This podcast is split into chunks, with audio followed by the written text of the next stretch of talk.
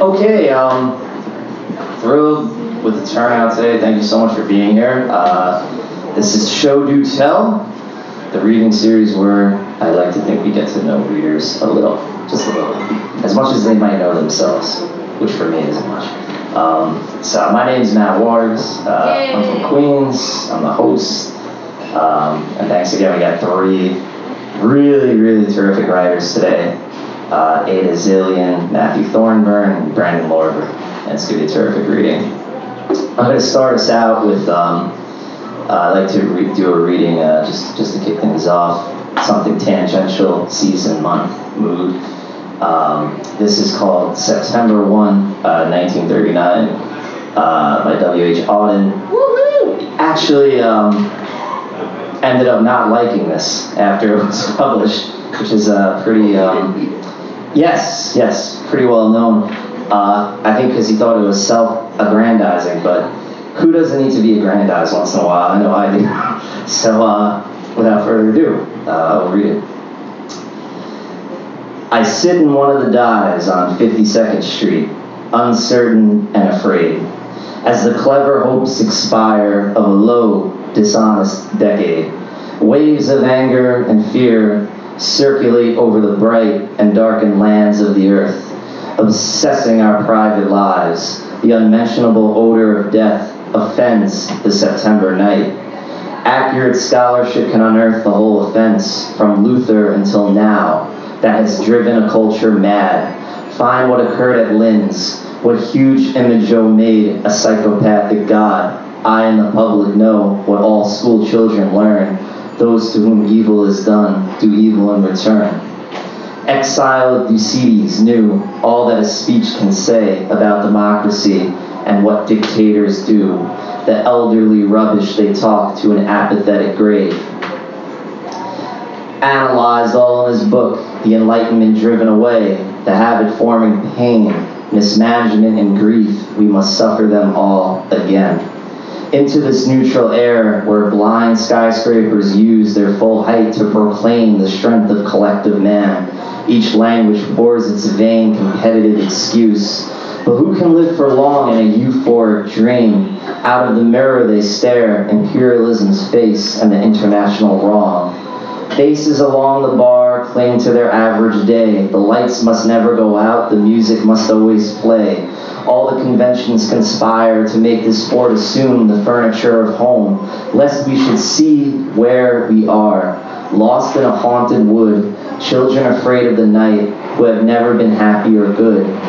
The windiest militant trash, important person shout, is not so crude as our wish.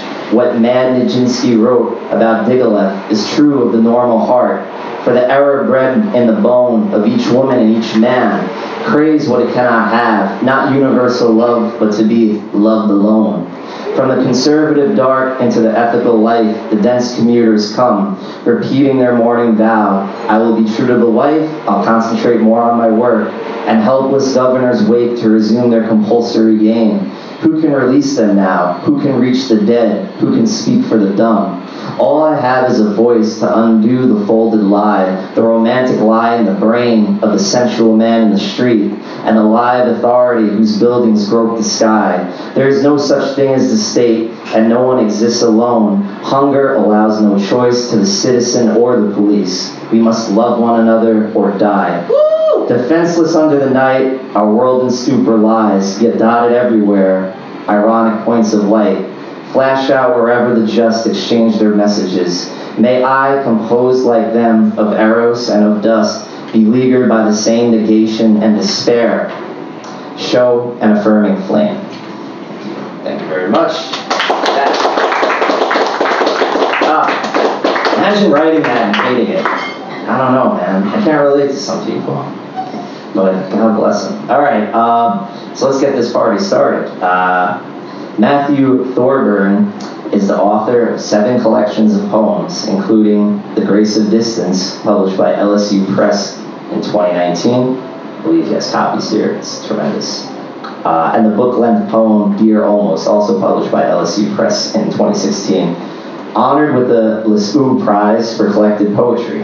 His work has also been recognized with the Witter Bynner Fellowship from the Library of Congress, as well as fellowships from the Bronx and New Jersey Arts Councils and the Sewanee Writers Conference. He lives with his wife and son in New Jersey. Thank you for being here, and uh, come on.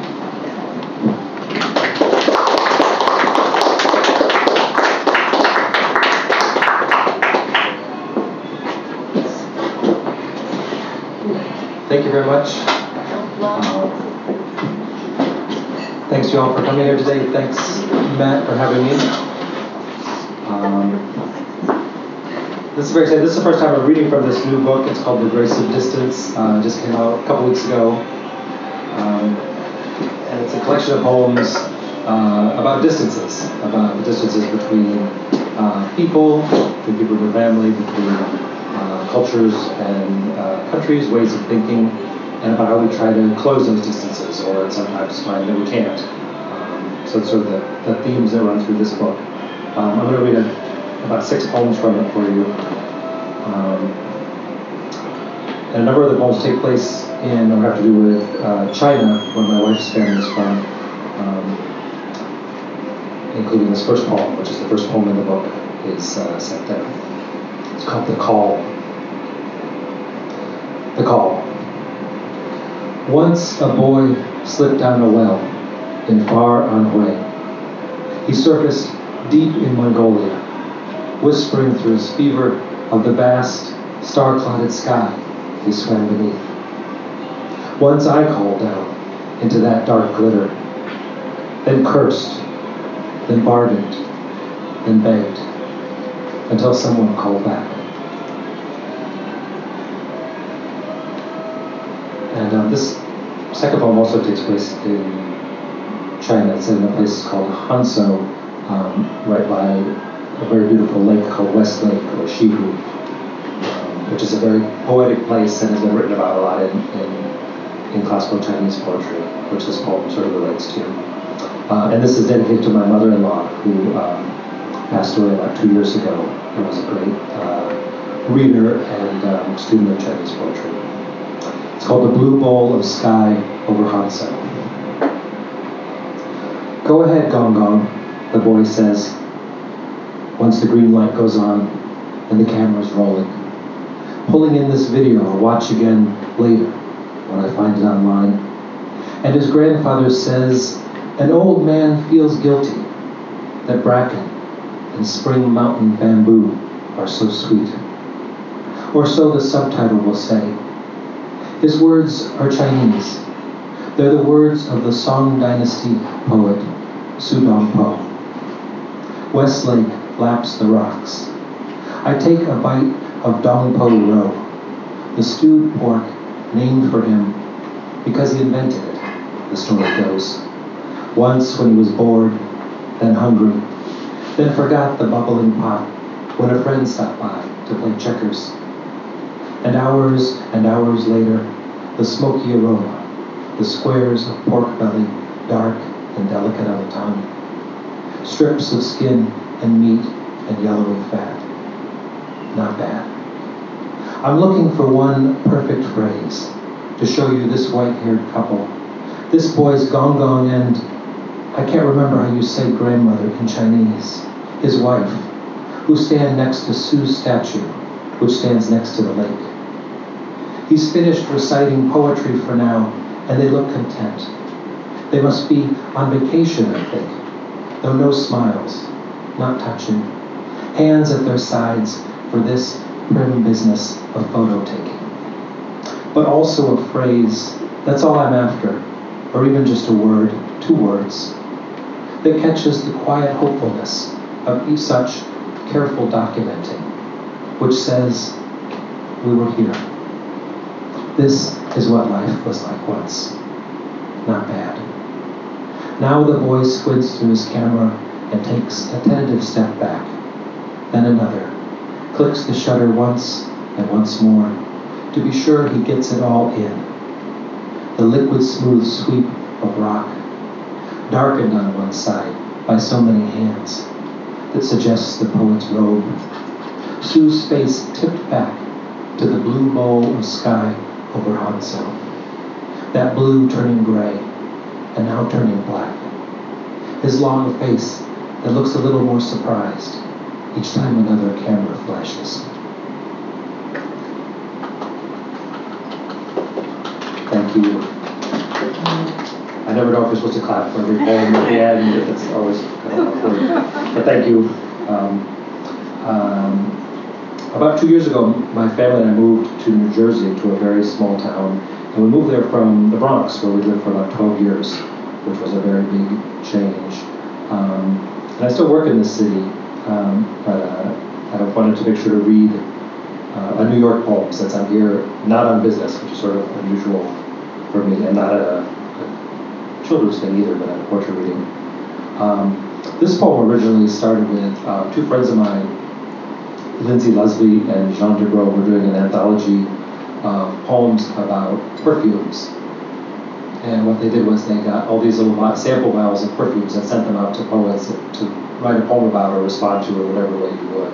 Um, and I'm not really a perfume person, but I like it a lot when I have an assignment or, or something to respond to or sort of like a little challenge. So I said I would do this, and they sent me a perfume, fortuitously enough, called Manhattan, um, um, which I immediately thought did not smell like Manhattan.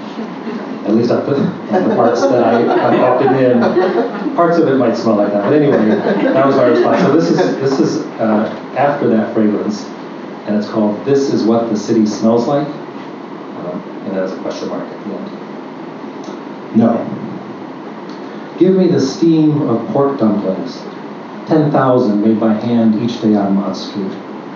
The cool marble of Grand Central, where a quarter million people catch a train. Shoe polish, and subway glue, and a pale dusting from the rising sun of pizza dough spinning overhead. Mix for me the horsey funk of hansom cabs, yellow mustard on a hot knish, on again, off again rain, a dash of asphalt and taxi exhaust, the sawdust and cement dust of buildings going up or coming down. Give me a gust of hot bakery air, the sweet and sour tang of a rush hour train, newsprint and armpits, damp wool, baby powder, a hint of hope or disappointment, depending on the hour. For me, it's the dark tickle of luncheonette coffee. It's briny pickles plucked from a barrel and the gingery waft of a midtown sushi den. Give me 59th Street fountain spray, faint and cool on the breeze, from that hundred-year-old fountain, homeless men sneeze and dip their toes in. And even a whiff of the glossy black bags piled high along 35th, trash shining and baking in the morning sun. But Corsican immortelle, gold saffron and sandalwood, notes of suede. Take a hike up Fifth Avenue and spritz some other guy with that. Anoint my neck and cheeks with espresso dust and the grease of this pig floating past, roasted red and glistening, shouldered high on a board by two skinny cooks bickering in Cantonese and pushing through the crowd on Canal Street. Let us sniff matzaritas, disco fries, decades of spilled beer behind the piano at the Vanguard, and the ghost of cigarette smoke in all the bars you can no longer smoke in. This city smells like milk crates full of boxed paperbacks for sale on the sidewalk, like the fishmonger in her gut-mapped apron, fish scales glittering on her wrists. It carries the zing of pickled herring. It smells like glazed donuts and nail polish, yellow curry, a stack of scratch-off tickets and a dirty penny, like bodega roses, kimchi and fried rice, and the faraway ocean you could sometimes smell deep in downtown, if just for a moment you stand perfectly still.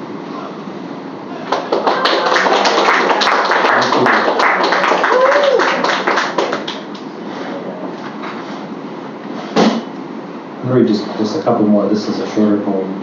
Um, one of the distances that this book deals with is um, in a lot of different ways, sort of spiritual distances, belief and doubt and faith. um, in a sort of Christian sense and an Eastern sense and, and, in all kinds of ways. And so there are a couple of poems about annunciations.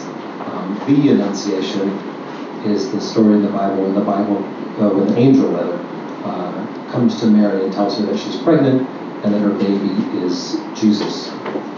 Um, this is called an annunciation. Uh, there's a couple of poems that sort of think about the annunciation in different ways. An annunciation. Wouldn't it be easier for the old woman who gets up each day to make bread before dawn, who no longer dreams of anything? And the traveling salesman, lost in thought, perched like a sparrow on the motel bed. If an angel came down and said, This is your life now, here is what you must do.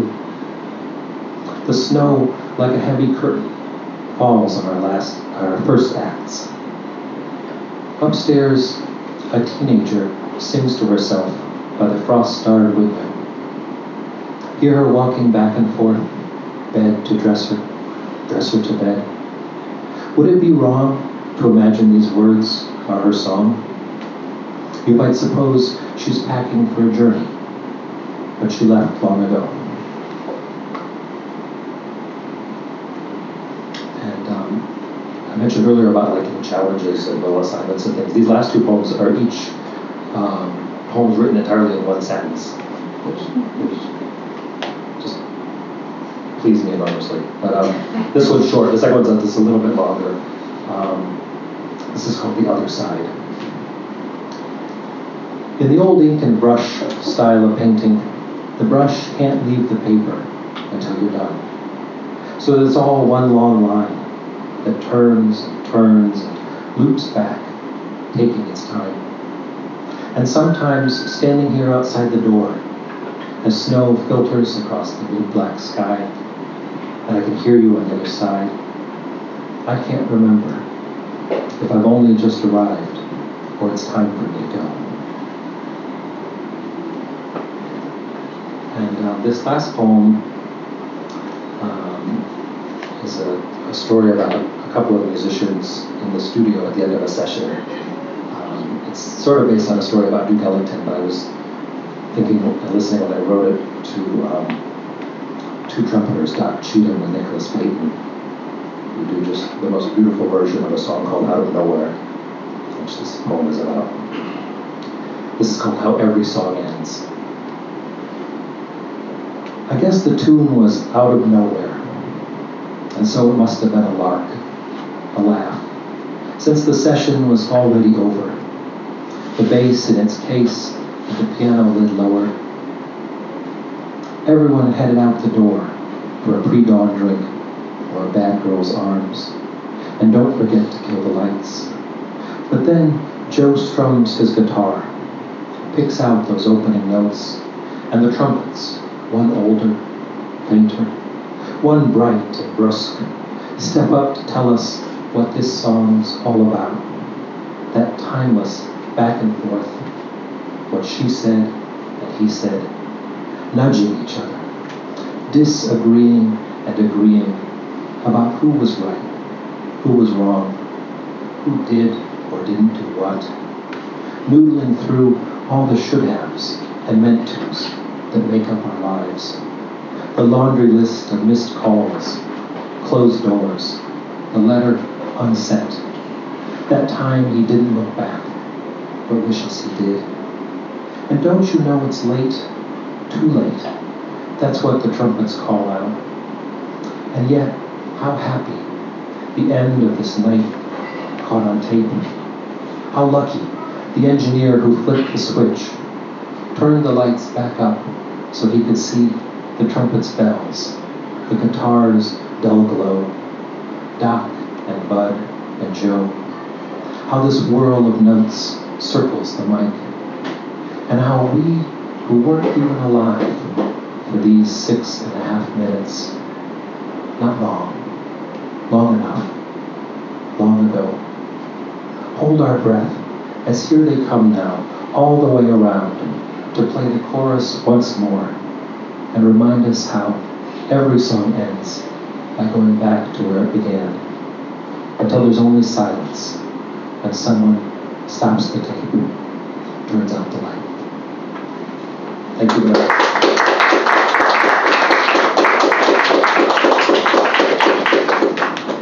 Thank you. Um, first is that no one's looking for a kid. It's a little kid of his head in. I want to make sure no one's looking. Okay. All right. Lion in the Witch in the Wardrobe situation going on. But um, all right. Yeah. So uh, Matthew, um, thank you for uh, your reading. It, was great. Your book is a very enjoyable read. Um, and as you mentioned, um, faith uh, plays, plays a role, and um, the challenges, and um, often the uh, I thought the book extrapolates seemingly minor incidents or things from long ago memory extrapolates into into the large que- questions, and um, these matters invoke the great unknown, and uh, invoking a higher power is not something you shy away from in the collection. So, uh, my question, without further ado, uh, could you discuss your relationship to God as a poet? And uh, when you are crafting these poems, uh, does that feel like a dialogue to you? Okay. Yeah. How much time do I have? Um, yeah.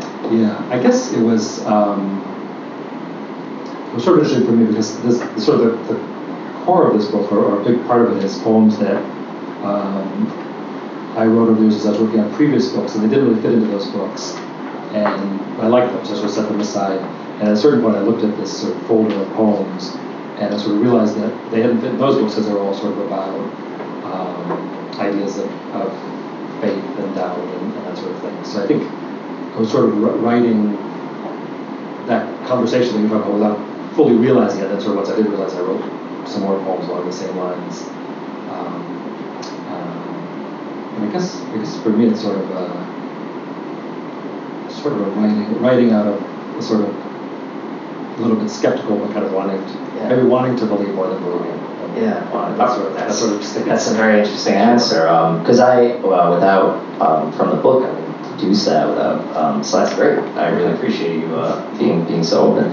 Um, and thank you. Uh, let's hear from Matthew. Uh, yeah, I believe he has books here. Uh, Matthew Thorburn. Um, thanks for coming out and uh, sharing your, your lovely work. Uh, good stuff. Uh, okay. Um, Ida Zolian, which I Zolabian. Zo- Zoelian. I, I got the, fir- the first one. Uh, improvement. That's, that's the main thing I'm looking for. Um, is a New York writer and English teacher. Uh, her debut novel, The Legacy of Lost Things, uh, was released in March 2015 uh, by Bleeding Heart Publications and was the recipient of the 2014 uh, Tololyan uh, Literary Award. Uh, she has been featured on NPR, the New York Times, the Huffington Post, uh, Kirkus Reviews, among other radio and print platforms. Most recent, recently, her short story collection, These Hills Were Meant for You, was shortlisted for the 2018 Katherine Anne Porter Award. She's currently completing her third novel, and I believe she's reading an excerpt uh, from that from that work, and uh, it's tremendous. So come on.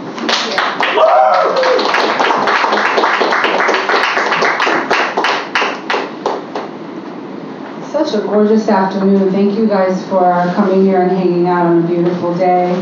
And um, thank you for having me. Really. uh, So the novel that I'm writing is about a family because I like family stories. And this, so it's a mother, a father, um, and three sisters. And this chapter is about the youngest sister, Sabina. And Sabina, being the youngest, is also very removed from her two sisters because she is very privileged and her two older sisters were anything but privileged. So this chapter really is about her, um, and hopefully you'll be able to figure out where she is. Sabina pried the goggles off her face and adjusted her thumb. There were deep impressions where the goggles had been tightened several times since sunrise.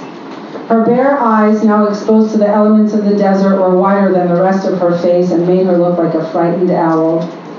She wiped off a thin layer of dust from the lenses and placed them firmly over her face. The dry, cracked earth beneath her feet felt reassuring in the chaos that loomed miles ahead of her. From where she stood, a small cropping of human figures arose silently as if a ritual awakening. Some walked, others weaved through the pathless surface on bicycles and unicycles, while the more valiant rode in vehicles painted and tricked out with an ostentatious ferocity.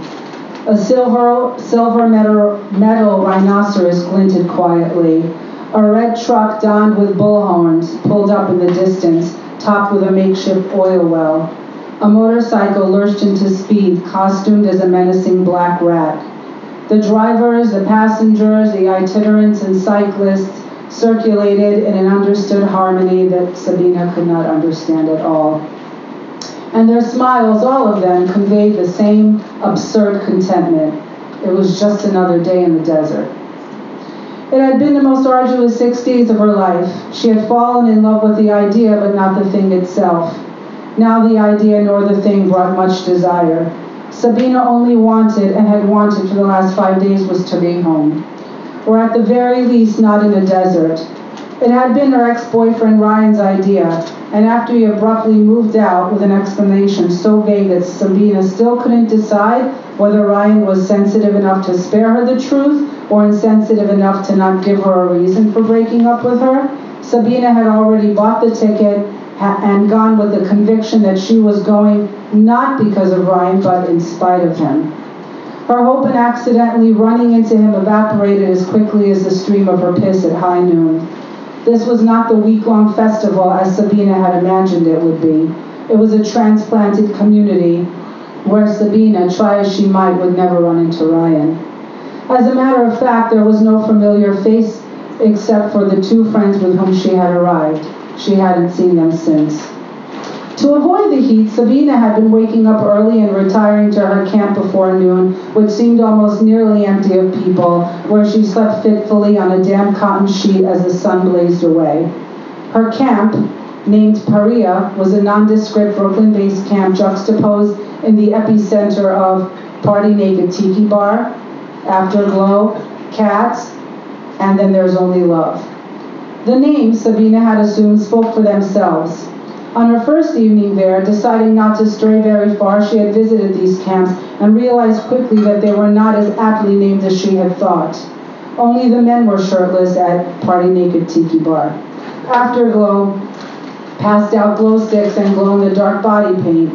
Cats, to much much to her relief, spent the majority of their time in cat costumes, licking and grooming each other. And then There's Only Love was a free-for-all orgy of any sexual orientation that did not mandate the use of condoms. Regardless of how little or how much time passed, Sabina would remember this trip as a long and bizarre string of days that faded into one another. Days where dust crept into every crevice of her body, her mouth and limbs hot and dry, her hair a matted nest, her insides parched no matter how much water she drank. She was unmoved by the massive art installations, the drum circle towers, the pervasive nudity and drinking and drugs and themed dance parties and the orchestrated carnival of crazy. On the last evening, when the small world would gather to watch the 100-foot wooden figure of a man blaze into flames, Sabina would be on the other side of the desert, spending her last evening with a stranger. And she would remind herself that in the midst of nearly 70,000 human beings who, at the very least, had sought and found some kind of purpose in the, their time in the desert, she was vacu- as vacuous and aimless as the day she had arrived. Hey, two girls walked towards the tent, who at first Sabina didn't recognize. One had a shaved head and was wearing a pair of purple goggles, and the other one had one side of her head shaved, and her eyes and her face were painted with sparkly pink stars. Where have you been? Purple Goggles asked. Yeah, said Pink Stars, we haven't seen you since we set up camp. Now, as this, as this piece continues, Purple Goggles and Pink Stars are her friends, uh, Caitlin and Ariel. We're going to make a wish, Caitlin said. Ariel stood next to her, beaming with delight. Sabina caught herself before saying something profoundly unwitting, realizing it was a camp Caitlin was talking about. It's supposed to be this really chill place. Wish making apparently is like a whole thing. Like they teach you how to make a wish, said Caitlin. Come on. Sabina walked along with them towards the middle of the playa. Now they were surrounded by everything Sabina had observed with, from a careful distance. Music comes from all directions as, as if someone flipping through the radio too quickly. Chaos, Sabina sensed, was abounding. They weaved through an ocean of canopied tents. So just to propel the story further, they pass by this guy who's handing out animal crackers, claiming that it has some kind of spiritual cleansing property. And one of her friends takes it and chews it, and of course, nothing happens. And then they end up at this uh, make a wish situation, this camp. So I want to just move us forward to that point. Sorry, I'm just finding my place. There were three women and a man standing next to the trellis tied in rags. All of them were wearing sunglasses and smiling what Sabina would refer to as the Burning Man smile upon looking back at this moment in her life. Would you like wishing ribbons? One of the women asked. She motioned to a pile of cut-out cloth laid out in a small wicker basket. We also have paper and tape if you prefer that. Yes, please, Caitlin said, taking a strip of cloth. Ariel took one. How many wishes can we make? Caitlin asked. We get that question a lot, said the man. We like to limit it to two wishes so we can leave room for others, especially today. It's the last night. Caitlin sat on the dusty ground, poising herself for the next step. So what do we do first? Just think of a wish you have, any wish, and write it down. We'll attach it to the wishing wall, he said. Should I repeat it in my head for a few times before writing it down? asked Ariel. You can, the man replied. Everyone has their own process. It's really up to you. Sabina stood over there awkwardly while Ariel lowered herself to the ground with a slip of cloth and pressed a pen to her temple in deep thought. And how about you? One of the other women asked. Would you like to make a wish? I have lots of wishes, Sabina said. It was the first time since arriving that someone had directly spoken to her. She took a piece of paper and pen and sat a few feet away from her friends. I wish, she wrote. And at this point, we get a really, really long flashback that I'm not going to, I don't have the time to read, but I do want to reach the moment of the flashback that is significant in today's, in my reading to today. The flashback you'll be missing is her overhearing a conversation between her two older sisters and their resentment towards her. And eventually, um, she moves uh, she moves forward in thought uh, about her older sister Margot. So this focus is going to be about her older sister, and hopefully it ties everything in together. It reminded Sabina of the bitter arguments between Margot and her mother when she was a young child.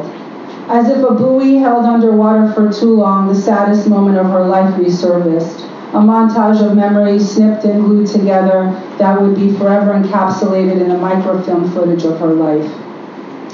Margot had come home from work early that afternoon. At the time, she was completing her master's and working full time at a publishing house in the city. Usually, she would come home late and no one would see her until the following morning as she was getting ready for work. They were all sitting in the living room her father, her mother, Lucine, and Sabina finishing their homework. Margot sat down in the dining room chair and watched them quietly. I want to tell you something important, she said. Their mother, sitting on the couch and flipping through the channels, did not break her gaze from the television. What is it? And I should tell you, this is a very traditional Armenian family, and Margot is the eldest of this family. Sabina had taken for granted the disjointed dynamic between her mother and sister. Her mother, detached and apathetic, Margot, eager yet brave. There was never a time it hadn't been this way. There was never a time Sabina could recall a harmony between her mother and Margot. Sabina understood now how depressing it was. I found an apartment. I'm going to be moving out in a few months, said Margot. She gripped the sides of the dining room chairs as if expected to fall off the seat. Silence. Her sister Lucine absorbed herself in a textbook. Her father took a sip of his coffee and cleared his throat. It's not far. It's Astoria. It's a one bedroom and about 10 minute drive away, she said. Her mother muted the television, and kept her eyes fixed on the screen. Mom, can you say anything? I'm hoping it's not as big a deal as I thought it would be. I'm almost 24. Finally, Their mother looked at Lucine and hurled the remote control across the room. It crashed against the wall, scattering batteries under the console. If you leave this house, I'll never speak to you again, said her mother. Mom, Sabina dared not look up, did dare not move, did not dare move.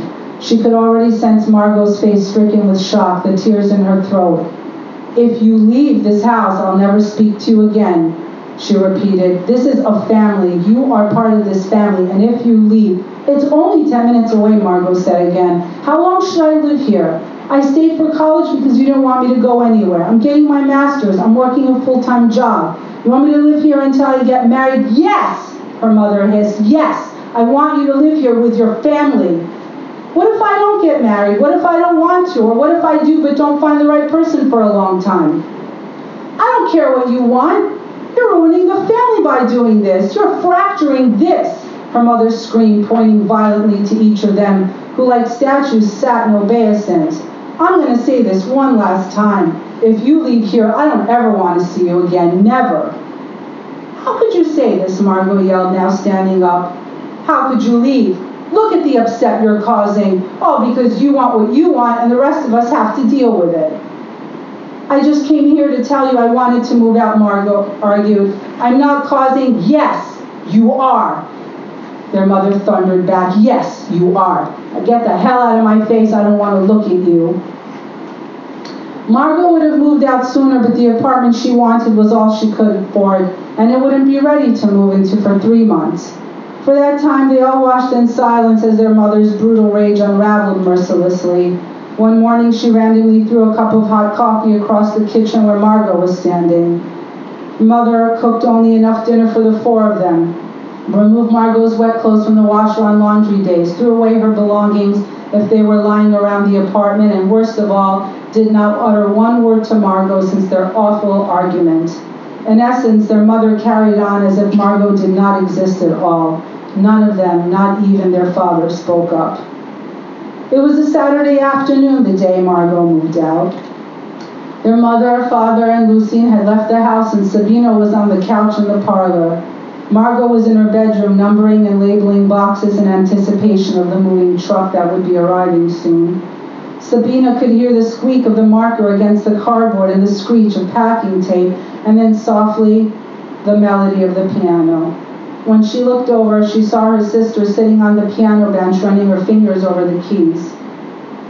She began playing a song that Sabina must have, Sabina must have heard her entire life, a song Margot had written when she was a teenager. Sabina sat in the stillness of the apartment, the warmth of the morning light in the parlor, listening to her sister play the piano one last time. She knew the words but didn't dare sing them under her breath. She realized the irony of the words and the prophecy in them. The song was about their mother, and Margot had written it 10 years ago when she was only 14. Sabina would not allow herself to cry, cry and felt shallow in the wake of her sister's leaving. She could only imagine Margot's pain. Hey, Sabina looked up at her sister and tried to smile, the tears bubbling to the surface. She couldn't find her voice. It felt as if the pain in her throat would strangle her. Margot came and sat next to her. Just us, huh? She asked. She put her arm around Sabina and drew her near her. She pressed her lips against the top of Sabina's head. I'm sorry, she said. I know you're upset. Sabina only managed to nod. Do you think I'm leaving because I don't love you? Margot asked. Sabina shook her head emphatically. She felt Margot's relief as she exhaled. Good, because I love you. I know, the words croaked out. I'm just worried, Sabina began. She took a breath. I'm worried that you don't feel loved, she said, that you don't think we love you. I know you do, Margot said, her voice now shaking. I know. Had she been able to capture that moment in her life, Sabina would look upon it as a photograph of she and her sister, sitting in the empty parlor hugging each other, bathed in the bright morning light. She, she would feel as if her love was not enough to make up for anything. After all, what true solace could a 10 year old offer? Sabina would never know that in the many years Margot had lived with them, up to that very moment, she had never truly felt loved. Ready? Caitlin and Ariel were standing over Sabina, now dulled and drained from over, overthinking. She nodded her head. Did you make a wish? Ariel asked. We tied ours on the wishing wall. They're about to take it for the offering. It's almost sunset. Sabina scraped the words together on the piece of paper and handed it over to the woman standing by the wishing wall. Let's go, come on, said Caitlin. She and Ariel began walking along with the wave of people moving steadily behind them. Sabina paused. If she ran, she could easily catch up with them. Instead, she watched the fully shaved head and the half shaved one disappear into the throng until she was alone again. Thank you.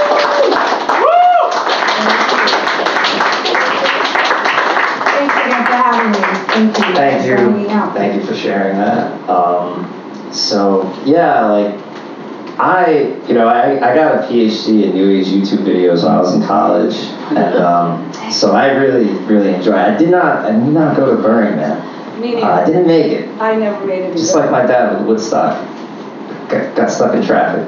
Um, so um, I just want to know um, first, um, what made you want to write about Burning Man uh, through the eyes of uh, your your protagonist? What what kind of attracted you to kind of Oh, explore Burning that? Man. Yeah.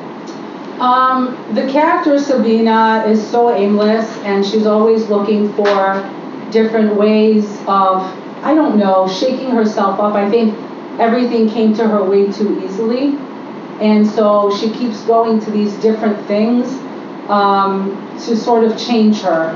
But what she obviously doesn't realize is no matter where you go, you're going to take it with you. Nothing can change you, no matter where you go. It's it's who you are. Yeah. So that's why Burning Man. And after that, um, at one point she considers an ayahuasca ceremony, and I'm not really sure if I'm going to put her through all that, but I may. Yeah, natural. I mean, that's yeah, no, that's that's a natural progression. And uh, just as a as a follow up to that, um, she ends up re- recollecting these you know familial wounds really um, at Burning Man, and uh, I'm wondering, you know, what's it like having uh, such heavy emotionality and also humor occupying the same space, and uh, just just curious, like, have you have you like tried that before, or is it kind of just occurring naturally?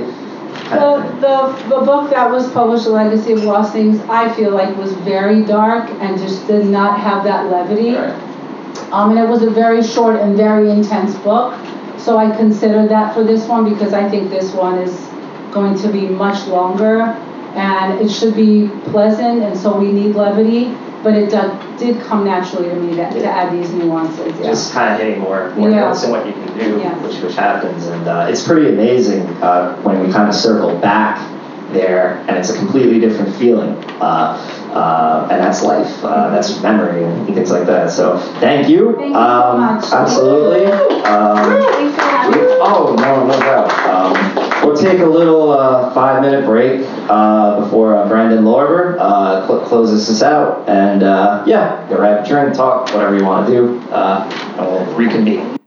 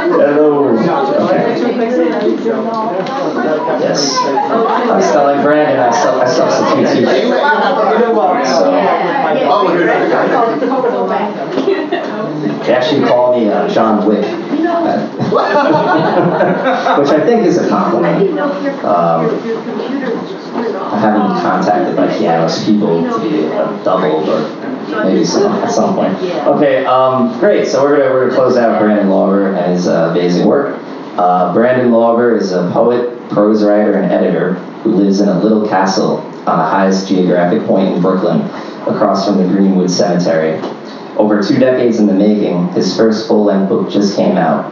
It's called "If This Is Paradise, Why Are We Still Driving?" and is published by the Subpress Collective. He's also written several chapbooks, most recently Unfixed Elegy and Other Poems. That was published uh, by Butterland. He's appeared in the American Poetry Review, Fence, McSweeney's, Brooklyn Rail, and elsewhere. Take it away, Brandon. Thank you so much, Michael. Sorry, everybody, for being a few minutes late. Just, it's part of my whole stance of not really knowing at any time what I'm doing. But I know that I can't do it without you, so thanks for coming. I'm going to uh, I'm going to start by reading a few pieces from my relatively new book, If This Is Paradise, Why Are We Still Driving? And then I'm going to switch over to some more, even more recent work. And then I'm going to switch back. It's going to be a sort of time traveling experience. We're going to start with the new leaf was older than the first one, but I'm pretty sure this other leaf will totally work. After the fact is a great place to start, regretting that your nothings are the sweetest. All else are snowplows I plan on returning at the end of the summer. I joyrode through before it's cold enough for anyone to notice they're gone. Who feels the absence of what they never knew they had? In the control tower, they nearly miss their flights, and the misgivings they have over the delivered clearances is the distance from the tip of their nose to the blip on the screen, as if to say, I'm probably not pregnant, but it's pretty dark in there. Dark like a lens cap selfie, or any resolution that pretends this morning is any more certain than the last. I was an unscheduled departure or a New Year's promise someone made on a Sagaponack beach among the dunes that insist it won't always be winter, right? Avoiding pain as a lifestyle is itself painful, but for the process to work, we can't know if it is, or even that there is one. Humor is the opposite of neurosis, the way being in pain is the opposite of getting hurt.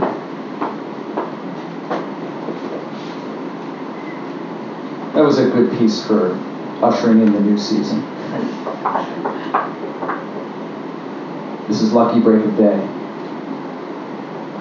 which will be good for ushering in the next season after this one. The nor'easter shut down the subways, so whatever prevented me from going to your party was canceled, including your party and any means to get there.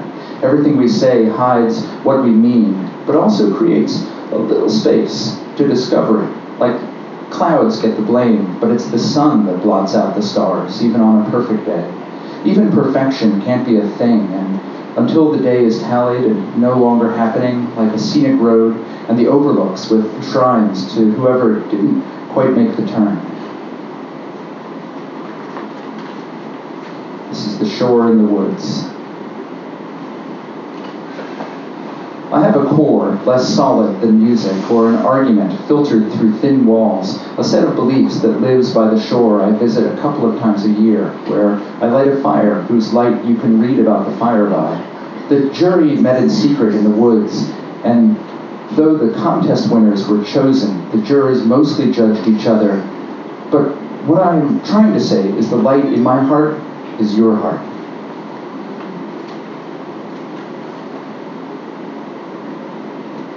this next piece, which I'm going to dedicate it to Liam and his future snacks. I'm not exactly sure what this piece is that I'm about to read, so I'm pretty sure it's very inappropriate that I dedicated it to you, Liam. But here we goes. All right, we can explain it to the cops later. It's called. Um, It actually starts with there's there's a uh, there's a line that Ted Berrigan stole in the sonnets from Frank O'Hara uh, because I badly loved. The, the line was, I think I was thinking when I was ahead I'd be somewhere like Perry Street, erudite, dazzling, slim, and badly loved. So, because I'm badly loved for the imminent, and if this is not really working, I might just skip to the next page and seamlessly pretend it's the same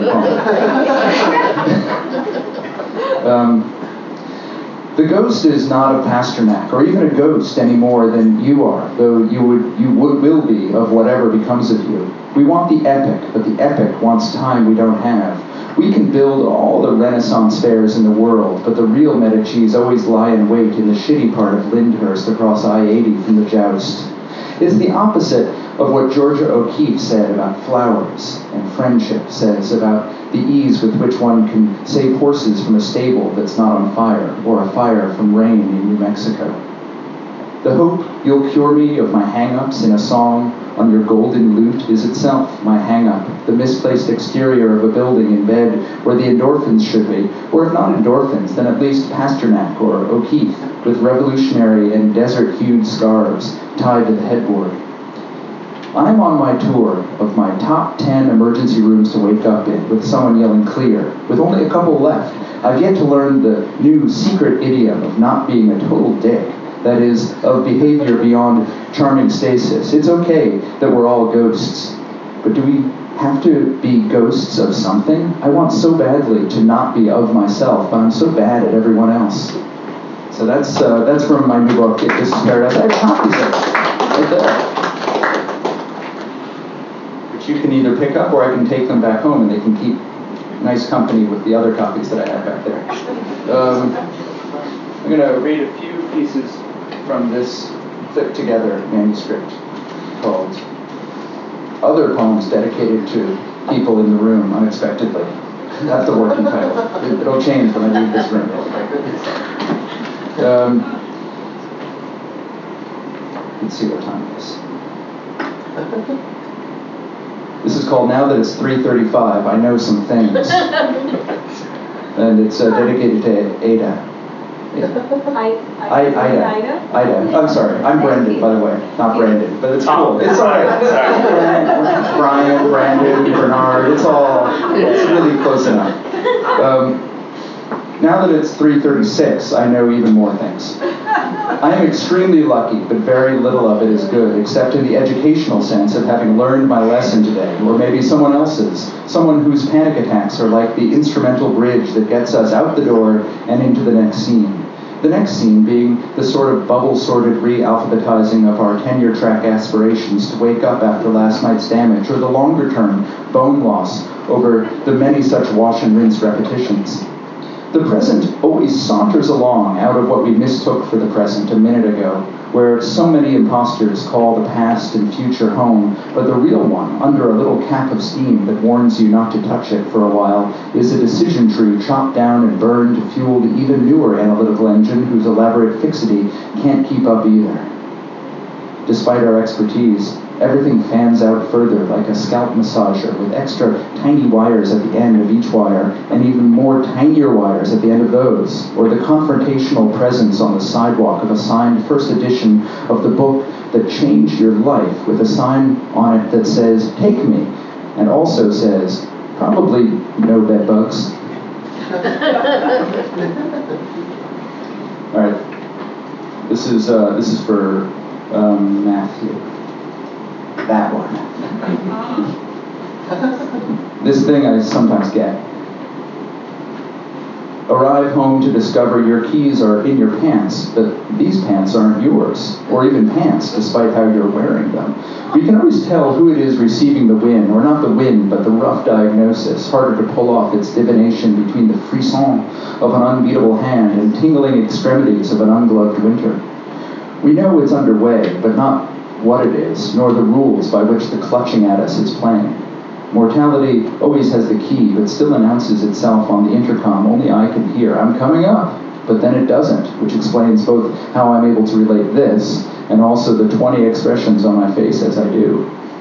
The device I use to wipe the grin off is akin to miniature community building by the light of the solar flare, which is normal, or underwater chess, where you hold your breath for the duration of the game, or cross country sleep skiing, or competitive eczema, or simply pushing the barbed arrow through till it comes out the other side and you can just get on with your day.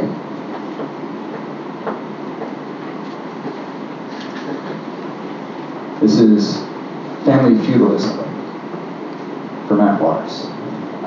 Thank you. You're welcome. we were friends, I think, though mostly the kind where they tell you, no, the line forms over there when you get to the front. Except I'd still call if I needed you to remove a bullet or some lower drama equivalent, and once almost did, but the problem got resolved abruptly by revealing itself to have been less a problem than a lingering fealty to some long gone system like the shogunate or early internet a feudal amb- ambiguity or capitalist or Sumerian where everything is hard to say and those that are easy, like, nice to see you, have all the certainty of election day morning or of this upcoming phrase until some toxicity steps out of itself into a moment as a shortcut of to being a work of art, as though a poem or friendship could be an exchange of ideas instead of the weird spaceship or abandoned soccer arena that they are, where the ideas spontaneously generate whether anyone's around to notice. Was that feudal, feudal or Feudal, futile? The feudal, like the era, like Futile. the pre-capitalist, like the mud farmers. Thank you, thank you, sorry. Yeah, yeah. Do you need one or no? No? Okay. What's your name? Right? Yes, Cat. Cat. This is a brief lecture on fairies for cats.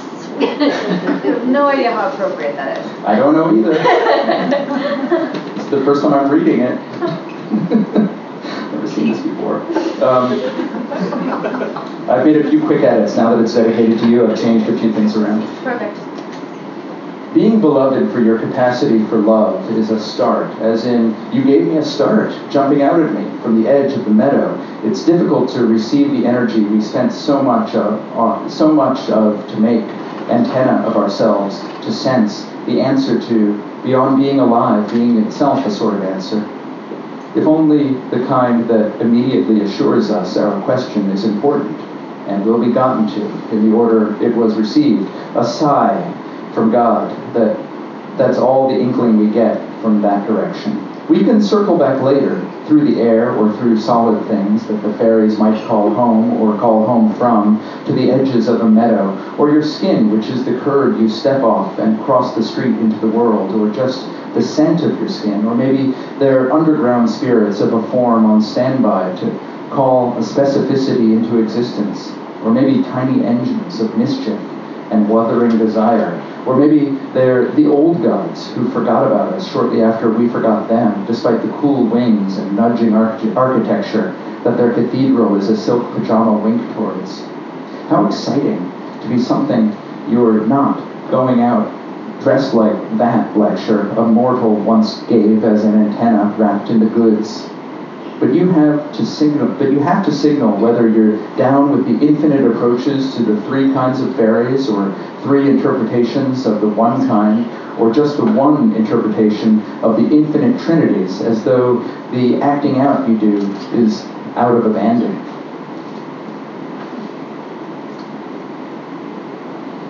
Let's see. I think i've got like a couple couple more the 21st century was so five minutes ago. I like them better over on this side. Into every rain, a little purple must fall to earth, that on second thought, maybe we don't want to inherit, with all its truths behind the music of false equivalencies on a par with where to park the old car bequeathed to us without paperwork or functioning brakes. Every stick of gum you ever chewed still lives somewhere, and increasingly is the only thing holding anything together. That and nostalgia for songs about looking forward to the delirious joy of tomorrow is one way of putting it. And so is being in love with your life, fully aware of the human trafficking and child soldiers who make it possible.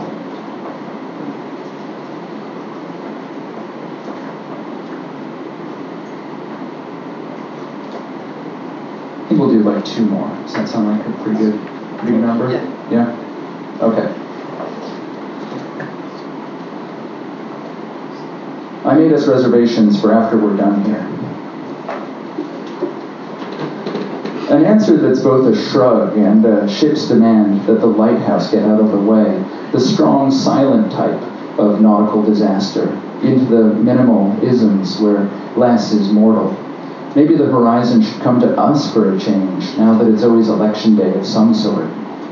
The kissing clientele, who are both the cause of and caused by the nation behaving like the loose, broken part of hell nobody takes the blame for knocking off the table where your friends were about to head from into some decade of reckoning, where they're like, hey, let's break up over the very problem that had once been our one thing in common. So those are some new poems, and now we'll wrap it up with another new poem from this new book. Um, this is a Coquette au vin. Sort of a fancy poem. It's got a French title. When I say secrets, I mean I made a river of wine or of chicken and wine sauce until the night after night of it was too deep to cross. Internal metrics always there to make something else worse. When you need an alleyway to elude pursuers in suits, that's all you need. That or fiction of past or future love. Even time has incapacities, as Brooklyn Bridge led from Roebling to Bling Roads. I'm like the one-leaf clover of empathy. I don't not have it, I just don't get it. With everyone awful, especially me, and Alfred Hitchcock, who said, only say the opposite of what you need. The least reliable part of the airplane is my ability to fly it. Together, we could curate the premier museum of statues knocked over by people backing up to look at other statues with a bucket for all the broken dicks and noses. Listen, I don't know what I'm doing, but I can't do it without you.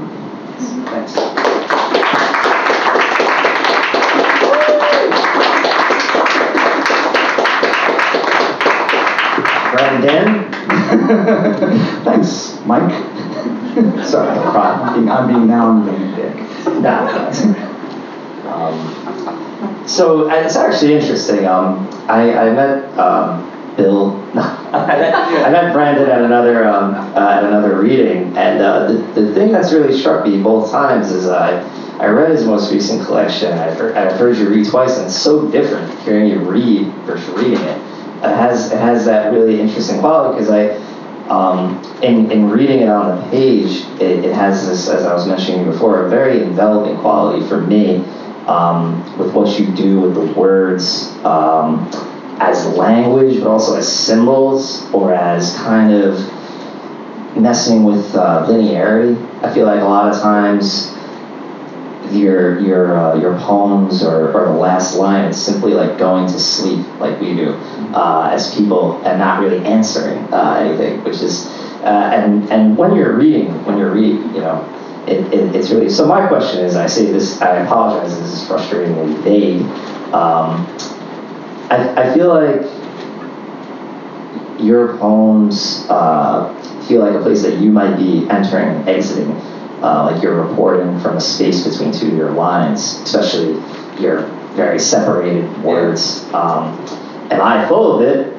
Do you just sit down and bang out some work for the day, or do you do you uh, genuine, genuinely feel like part of your task and what you're doing is like getting into this this space, this state of mind uh, where your work lives? Uh, yeah. Um, it's not vague, but it's it's very open ended. Yeah. Um, I mean, there's there's like the William Blake line, first thought, best thought in art, and and uh, but then then the key is to then re-enter the work and and actually make it like worthwhile. Yeah. Like in the initial ecstasy of writing, everything's great, but um, but yeah, there are these these sort of white spaces in between each phrase, these sort of caesuras where it's they're almost like the carburetor where the actual the actual engine gets the gets its energy from um, where the explosions happen.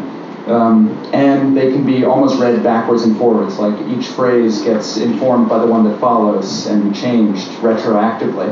So that you read a phrase, it has a certain set of set of meanings and associations around it, and you go to the next phrase, and you realize that first phrase has a completely different set of meanings and associations, and then it continues to cascade forward like that. Um, so there is this resistance to linearity and all of its assumed um, answers to questions. Yeah, and is that um, kind of, uh, do you feel rebellious in doing that in your relationship to, to language? Is it a, No, I think it's just an acceptance of like the psychosis of living in the world. yeah, yeah. yeah. Well, thank you very much. Thank you. Very enjoyable. Thank you so much. Um, thank you, everybody, uh, for being here. This was another uh, terrific reading. I, couldn't do it with, uh, without you. Uh, uh, to steal a line, The feeling is mutual. Uh, yeah, and don't forget uh, Matthew and uh, Brendan have their work here uh, that, that you can purchase, and it's, it's well worth it. Um, this is a show and tell reading series. We meet uh, the first Saturday of each month here. Uh, we'll be meeting again uh, in October. I believe that's might be October 7th. I never had the exact date. No, it's probably not. It's probably like October 5th or something like that. Uh, hold on